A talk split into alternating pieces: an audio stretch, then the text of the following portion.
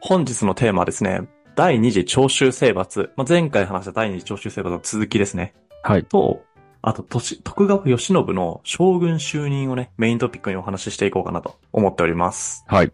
ということで、まあ、前回のおさらいからね、入らせていただくと、坂本龍馬が立役者になって薩長同盟成立したじゃないですか。で、薩長同盟が成立したことによって、第二次徴収征伐が実現したら、薩摩は長州の味方をしますよっていうところまでが意思決定されたじゃないですか。はいはい。なので、その後からいよいよ始まる第二次徴収征伐っていうところを、まあこの部分からね、お話ししていこうかなと思っております。で、第二次徴収征伐は、第一次と同じで幕府が中心になって、他の藩と連合連合軍になって長州に攻め込もうっていう、まあ、軍事行動だったわけだよね。うん。で、この行動について、幕府軍からどう見えてるのっていうのと、あとはその敵対する長州藩からどう見えてるのっていう、この二つの視点から語りたくて。まず先に幕府軍の視点から語ると、まあ、幕府自身は非常に勇み足だったと。はい。なのですごいやる気十分だったのね。うん。なんだけど、もう第二次徴収征伐って幕府だけで完結する軍事行動じゃなくて、他の藩も巻き込もうとしていたわけじゃん。そうだね。で、この巻き込もうとしていた他の藩がね、マジでやる気がなかったんだよね。ほうほうほう。で、これには理由があってですね。まあ理由がないとやばいんだけど、うん。どんな理由かで言うと、当時ね、地方各地で一揆なんで農民反乱が頻発したんだよね。おでこれなんでかで言うと、第一次徴収征伐のために幕府がめちゃめちゃ兵力集めたじゃん。ー。うん。で、兵力が集まると何が起こるかで言うと、その平坦のために地方にある米が買いた買い叩かれるんだよね。なるほど。で、そうなると、米の値段がめちゃめちゃ高騰して、で、農民の生活を圧迫するっていう事態が起きたんだって。うん。で、その時の名残というか影響がまだ残っていて、こんなんじゃ生活できねえよって言って、地方各地で一気起きたんだって。はい、なるほどね。で、こんな状況に加えて、さらに第二次徴収征伐という追加での出費を要求されるわけなので、まあ普通に考えたら他の藩からするとそれは渋いよねって話になるじゃん。うん。なので、長州から遠いところにある藩は、もうそれだけで出兵を渋り、まあ道すがら遠いわけだからその分ね、費用がかかるわけだから。はいはなんで出兵したのは西日本の派に限定されていて、それゆえに、今回の徴収征伐と集まった兵力っていうのは、第一次徴収征伐の15万っていうところから、まあスケールダウンして10万になってしまっていたと。い。おー。しかも各藩の心情としては、もう命令されたから、まあ渋々参加しますけど、正直第二次徴収征伐どころじゃなくて、もう自藩の政治に集中させてほしい、みたいなモチベーションだったわけね。なるほどね。で、この一方の長州藩はというと、もうめちゃめちゃやる気十分で、うん。まあ前々回ぐらいにちらっと触れた大村益次郎が、もう総参謀長になって、で、そこで軍事改革を主導して、西洋式の銃とかをね、どんどん輸入して、で、軍事改改革を行っていったんですよ。はいはい。で、しかも、幕府軍のね、軍、進軍経路っていうところを特定して、そこにあらかじめ兵を配置するっていう感じで、戦略もバッチリだったんだって。おー、すごいね。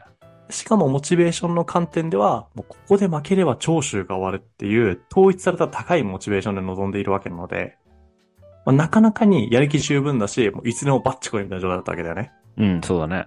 でこの時の長州藩の兵力が確か4000とか、えー、少な。 6000だったかな。まあ、いずれにせよ20倍近い兵力の差はあるんだよ。うん。はい幕府軍10万だから。はいはい。っていう感じで、もう質の面で言ったら絶対長州で、量の面で言ったら絶対幕府軍みたいな感じで始まるのが第二次長州征伐。おー。でただここで、一個ね、アクシデントが起こるんだよ。幕府軍の方で。で何が起こったかで言うと、当時の将軍である、徳川家持さんですね。この方が亡くなっちゃうんだよね。なるほど。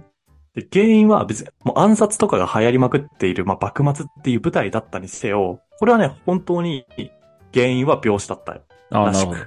はいはいはでしかもこの家持っていう方はね、非常に人徳がある将軍だったようで、特にね、当時の天皇、孔明天皇かな。い。うん。からの信頼も厚く、誰からも愛される人物だったんだって。なので皆さんから惜しまれながら、家もさ、亡くなってしまうわけなんだけれども、ここで将軍の後継問題発生するじゃん。ということは。あ、そうだね。前もあったよね。いい直すけの時に。あ、まさにまさに。っていうのが、二度目発生するんですよ。幕末史。こう短い15年という時間の中で。うん。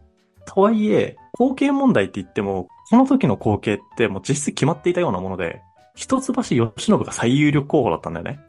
あ、前回の南紀派と一橋派の、この一橋派の方ね。そう。一番最初南紀派である家持が将軍についたわけだけれども、今回一橋慶喜と並んで、南紀派みたいな人がいるわけじゃないから、うんうん。もう普通に考えたら一択だよね、みたいな感じだったんだよ。はいはい。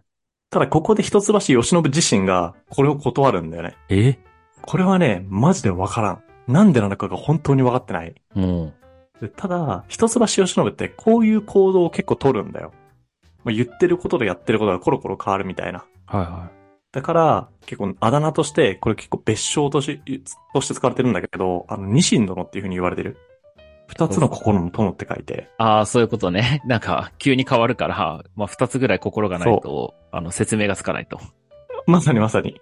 っていう、なんかちょっと馬鹿にされた異名とかも持ってたのね。うん。だからめちゃくちゃスペックは高いんだけど、なんかよくわかんねえな、あいつっていう評判で一致したのが一橋慶喜なので、はいはこの行動も、あいつマジで何言ってんのみたいになっちゃったんだよ。い。いや、そうよな。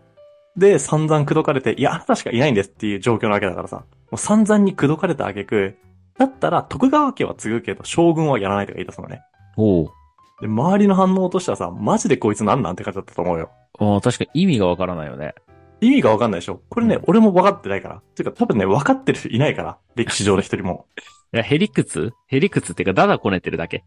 あ、そうそうそう、近い。それに近いね。だからさ、一橋慶喜のさ、性格とかに関してはいろいろ考察しがいがあるなと思ってるんだけど、うんとはいえ、あくまで一般論ね、違うっていう人はいると思うけれども、いろんな本とかに書いてある内容としては、一橋慶喜って優秀だけどよくわかんないよねっていう意見で結構一致してる方なんだよ、この人。はいはいはで、肩を持つ人も当然いると思うよ。い。うん。あの、渋沢栄一とかめちゃめちゃ尊敬したらしいからね。ただ、今回はメジャーなね、言説を取り上げさせてもらって、こういう話をしてますっていう感じね。はい。ということで、徳川本家を一橋慶喜が継ぎましたと。ということで、まあ、こういうイベントがあったにせよ、第二次長州征伐に話を戻して、まあ、この時ちょっと、ちょっとだけ始まってたらしいんだけれども、それに加えて、俺自ら出陣しますって言って、長州征伐に臨むんだって。えー、ここは、なんか、行くんだね、先陣切って。行く行く。で、しかもなんかめちゃくちゃやる気十分だし、絶対に勝てると思ってたらしくて、うん。こう我に700万石の力あり、訓練十分な傭兵兵団あり、80門の大砲あり、諸藩の力を借りずにやれるとか言ってたんだって。だいぶ強気な。だいぶ強気だよね。うん。で、まあ、実際第二次徴収制度始まってましたと。で、どういう状況だったかで言うと、もうね、めちゃくちゃ幕府軍連戦連敗してるんですよ。はいはいはなんでそんな状況になったかで言うと、まあ、ちらっと前に触れた、長州最新式の武器とかをさ、輸入してる一方で、幕府って旧式の武器しか持ってないじゃん。い。はいはいはで、しかもモチベーションに露骨な差がありますと。い。うん。なので、もう幕府に招集をかけられた諸藩連合の諸藩の方ね、からすると、もうひどい藩とかになると、もうやめたと言って、途中で、もう引き上げて帰ってしまった藩とかもあったらしいんだって。まあ、でも気持ちはわかるよね。その、相手方に、要は最新鋭のこの武器があって、いや、こりゃきついぜって思って、怖くなって帰るみたいな。 あ、でも、とはいえこっち10 20倍の兵力差持ってるからね。まあ、確かにな。うん。鉄砲持ってたとしても、20対1だったら勝てるんちゃうとかちょっと思っちゃうけど、俺だったら。ああ。しかも、この当時の銃ってさ、言うてもそんなに何、あの、相談数とかもそんな早くないから、うん。多分一発撃ってる間に2、3人で殴りかかれば多分いけるぐらいだと思うよ、正直。はいはいはい。ただ、それぐらいモチベーションっていう部分が大きかったんだろうね。まあ、そういうことだね。一平でも失うんだったらもう帰りたいみたいな感じだったと思うよ、多分。うん。でまあ、こんな状態だったとしても、吉野は俺が行けば大丈夫だとか言ってらしいんだけど、このタイミングでなぜか関西方面にものすごい暴風が発生したんだって。これはもうガチでそう。で、土砂災害だったり水害が相次いで戦争どころではなくなったらしいと。わあ、これはついてないね。ついてないし、で、しかもこの後の吉野のアクションとしては、だったらもういいやって言って、軍を撤退させて帰るんだって。これね、あの、下についてる人が大変だよね。ああ、間違いない。俺その視点持ってなかったけど間違いないね。うん。で、しかも、まあ、さ、体現相互を吐いて、うん。あ、出陣してるわけじゃん。なのにこれかよって言って、やっぱ幕府の味方をしていた藩の藩士たちも呆れ返ったし、天皇まで呆れ返ってるっていう、もう信頼残高がゴリ減ったらしいよね、このアクションのせいで。うんまあ、そりゃそうだわ。まあそりゃそうだよね。というわけで、まあこんな状態なわけなので、もう戦争を続けたくねえと。戦争をどういう風に落としどころを見つけようかっていう話で、吉信が、この講和の調停役として勝海舟を紹介す、召喚するんだよ。おおここでもまた出てきた。そう、勝海舟、なんか要所要所でちゃんと出てくる勝海舟さん。うん。で、今回勝海舟さんがなんでこれに任命されたかで言うと、海軍の総連所とかで、長州や薩摩や土佐の藩士を受け入れたわけなので、あの、敵対勢力に対して知り合いが山ほどいるだろうと。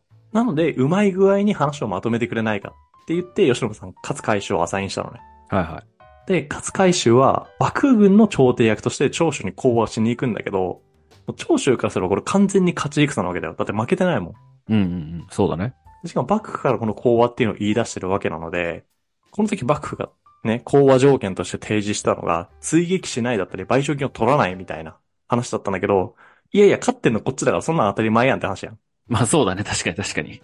そう。なので、やっぱ相手にされないとね。うん。ただ、勝海舟は、それでもどうかと言って頭を下げて、で、勝海舟ってめちゃめちゃやっぱ人望あったわけだから、これで停戦が成立するんだってなんとかね。おお。多分この仕事で勝海舟以外だったら多分成立じゃないからね、これ。そうだね。確かに。なのに吉信さんはその報告を受けると、吉信がやって欲しかったこととはどうやら違ったようで、うん。お前は長州と一緒になって幕府を追い詰めるつもりかと言って、勝海舟に噛みつくんだって。ええマジで何がしたいんやろ。もう何がしたいんだってマジでそう思う。うん僕もそれ思うんだよね、これ結構。やっぱ勝海舟からすればもうとんでもないいい加減なわけじゃん、これって。うん。まあ、どんだけ大変だと思ってんだと。負けた側から国家条約締結しようって言ってるんだからさ、まとめるの大変よ。いや、間違いない。めっちゃ頭を下げただろうし。なのにこんなこと言いがかりをふっかけられて、やっぱ大喧嘩になって、勝はこう政治の表舞台から引っ込んでしまって、もう次勝海舟が登場するのは江戸の無血会場のあたりまで、もう幕末史が姿を消してしまったんだって。ああ、そっか。まあひどい話だなとは正正直思うんだけれどもう。ん。そんなわけで、停戦自体は成立しましたと。で、幕府軍はこれを、まあ正式に家持ちの死を理由に、第二次長州征伐を中止するよっていう風に降伏したんだって。はいはい。でさ、吉信ってさ、この第二次長州征伐に対して、だいぶやる気満々で、ね、大口を叩いてここに出兵してるわけじゃん。うん。なので、この結果を受けて、やっぱまた馬鹿にされるんだってね。はいはい、あんだけ言ったのに、お前結局撤退してんのかいみたいな感じで。うん。もう松平春岳さんがですね、100歳あって一つの胆力なし。胆力なければ100歳フレード猿芝居に等しいとか言われてんだよね。おお。結構言われてるな。 結構言われてる。これ将軍に対してのこの発言だからね。いや、そうだね。だからたださ、この、吉信の悪口を見てて面白いなと思うのは、吉信に才能があるっていうことはね、もうみんな認めてんだよね、やっぱうり。ん。そうだね。確かに。そう、認めてない人いないんだよ。どんなに嫌いな人でもね。ただ人望がくっそないんだよ。はいはこれは何なんだろうなと。結構不思議な人だなと、まあマジで思う。なんか人物像すごい掴みにくい、この人は。い。そうだね。行動に一貫性がなさすぎて、まあ、ある意味一貫してるとも言えるかもしれないけど。まあ、ということで、家持の死が正式に知れ渡った今、徳川家の家長である吉信さんですね。喪に服さないといけないと言って、政治の舞台から引っ込んでしまうんだって。ほうほうほう。で、吉信が引っ込んで、今こそチャンスと言って、暗躍を始めた凄腕の政治家がいまして。で、この人物が岩倉智美さんですね。おおこれはね、もうめちゃくちゃ有名な。で、岩倉智美は、このチャンスに新しい形で日本を主導する政治体制を作ろうっていうふうに目論むんだって。はいはい発想がやばいよね。うん。しかもそれを具体的に落とした政治改革案を天皇まで提出するんだって。はいはで、この改革案の内容をざっくり説明すると、今のままの幕府には政治は任せられないと。なので、諸案の有力者を集めて会議体を設計して国家を主導しようっていうものだったんだって。い。はいはいはまあね、いろんなところでも飛び交ってるから、これ発案者誰なのか俺も分かってないんだけど、例のごとく岩倉智美も同じようなね、意見だったって形ですね。い。うん。で、かつ、やっぱ朝廷に近い立場だったので、岩倉智美は。これを実際に孔明天皇まで提出するっていうこともできるわけですよ。ああ、そっかそっか。で、孔明天皇に提出した結果、孔明天皇の反応が、聞けば聞こうとこれまでの幕府に政治を任せて朝廷との融和を図るという原則を全面否定した内容に聞こえて、穏やかならざる心持ちになる。その全てを退けるっていう風に言って否決されちゃうんだって。ああ、そうなのね。で、岩倉智美からすればさ、多分これ本気で本当に日本のことを考えての改革案だっただけに頭にも来たと思うんだよね。うんうんということで、これはもう幕府を倒さなければ、新しい政治体制を作るなんてことは無理であるっていうふうに、この時やっぱ悟ったらしくて。うん。なるほど。で、すでに倒幕として意見が一致していた大久保利通だったりとか、あとは西郷隆盛と合流して、こう幕府倒すべしっていう方針を固めていったと。なんで、倒幕がだんだんだんだん育っていってる状態だよね。でちなみに、この時に岩倉が発言したのが、王政復古という単語で、でおそらく皆さんご存知の王政復古の大号令にここから繋がってくるんですよ。なるほど。ここから出てくるのね。で、こういったことを耳にした吉信。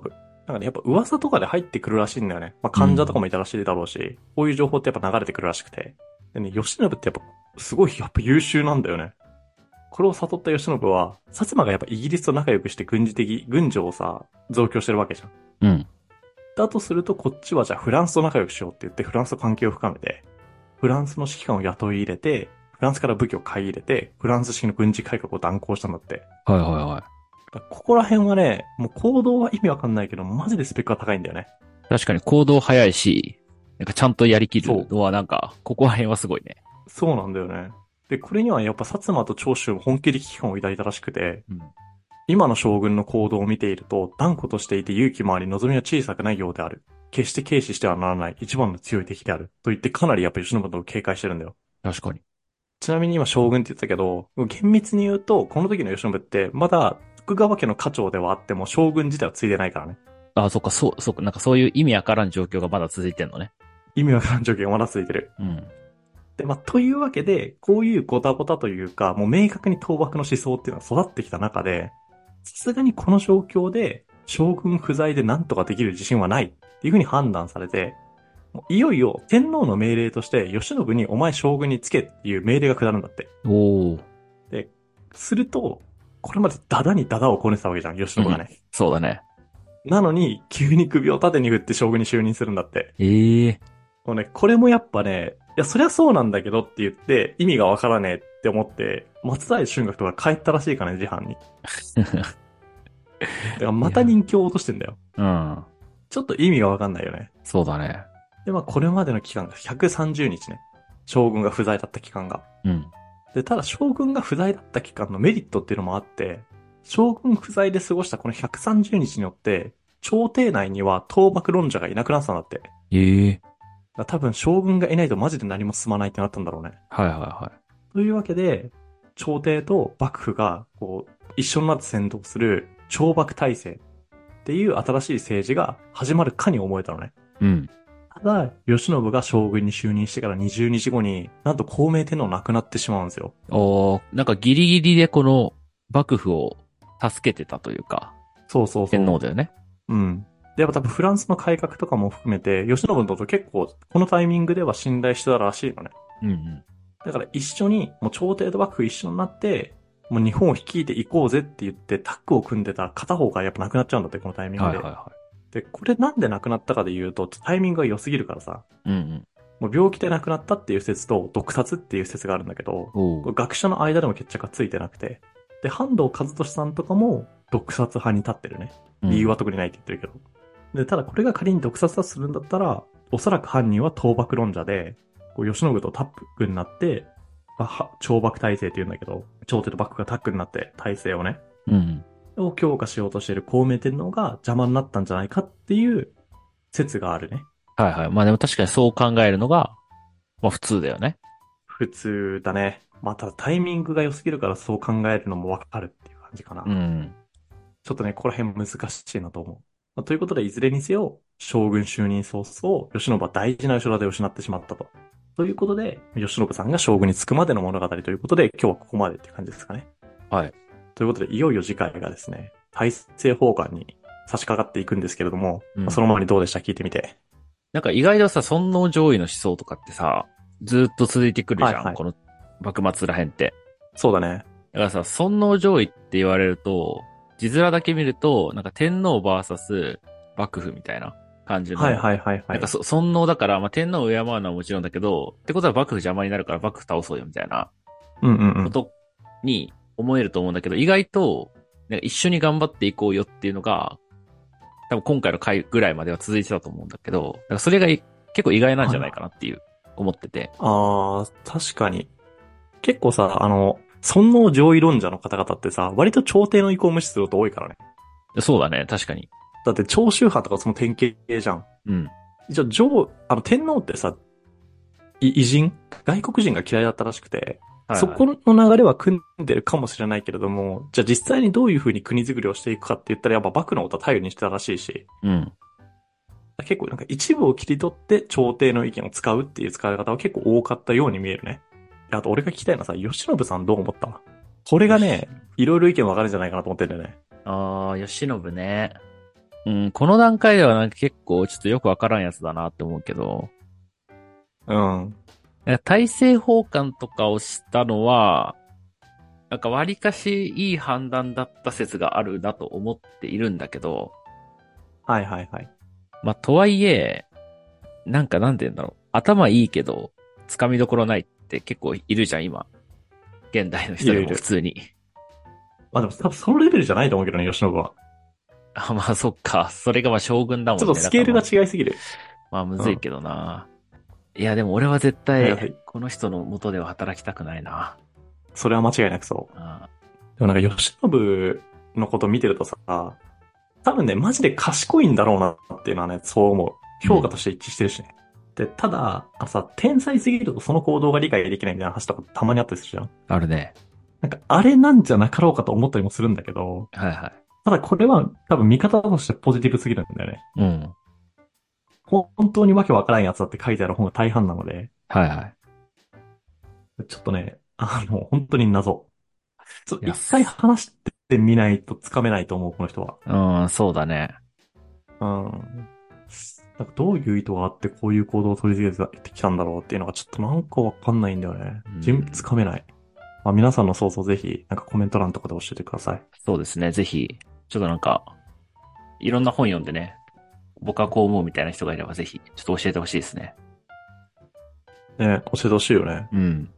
吉信さん、今んとこ一番、まあいろいろこれまで語ってきましたけど、人となりが想像できない人ランキングナンバーワンかもしれない。いや、そうだね。確かにわからんわ。という感じで、今日は締めようかな、これで。はい。ということで、本日も聞いていただいてありがとうございます。面白いと思っていただけたらぜひ YouTube のチャンネル登録や Podcast の評価、フォローの方お願いします。また、サポーター制度のリンクも概要欄に貼ってますので、そちらもぜひチェックしてください。それではまた次回お会いしましょう。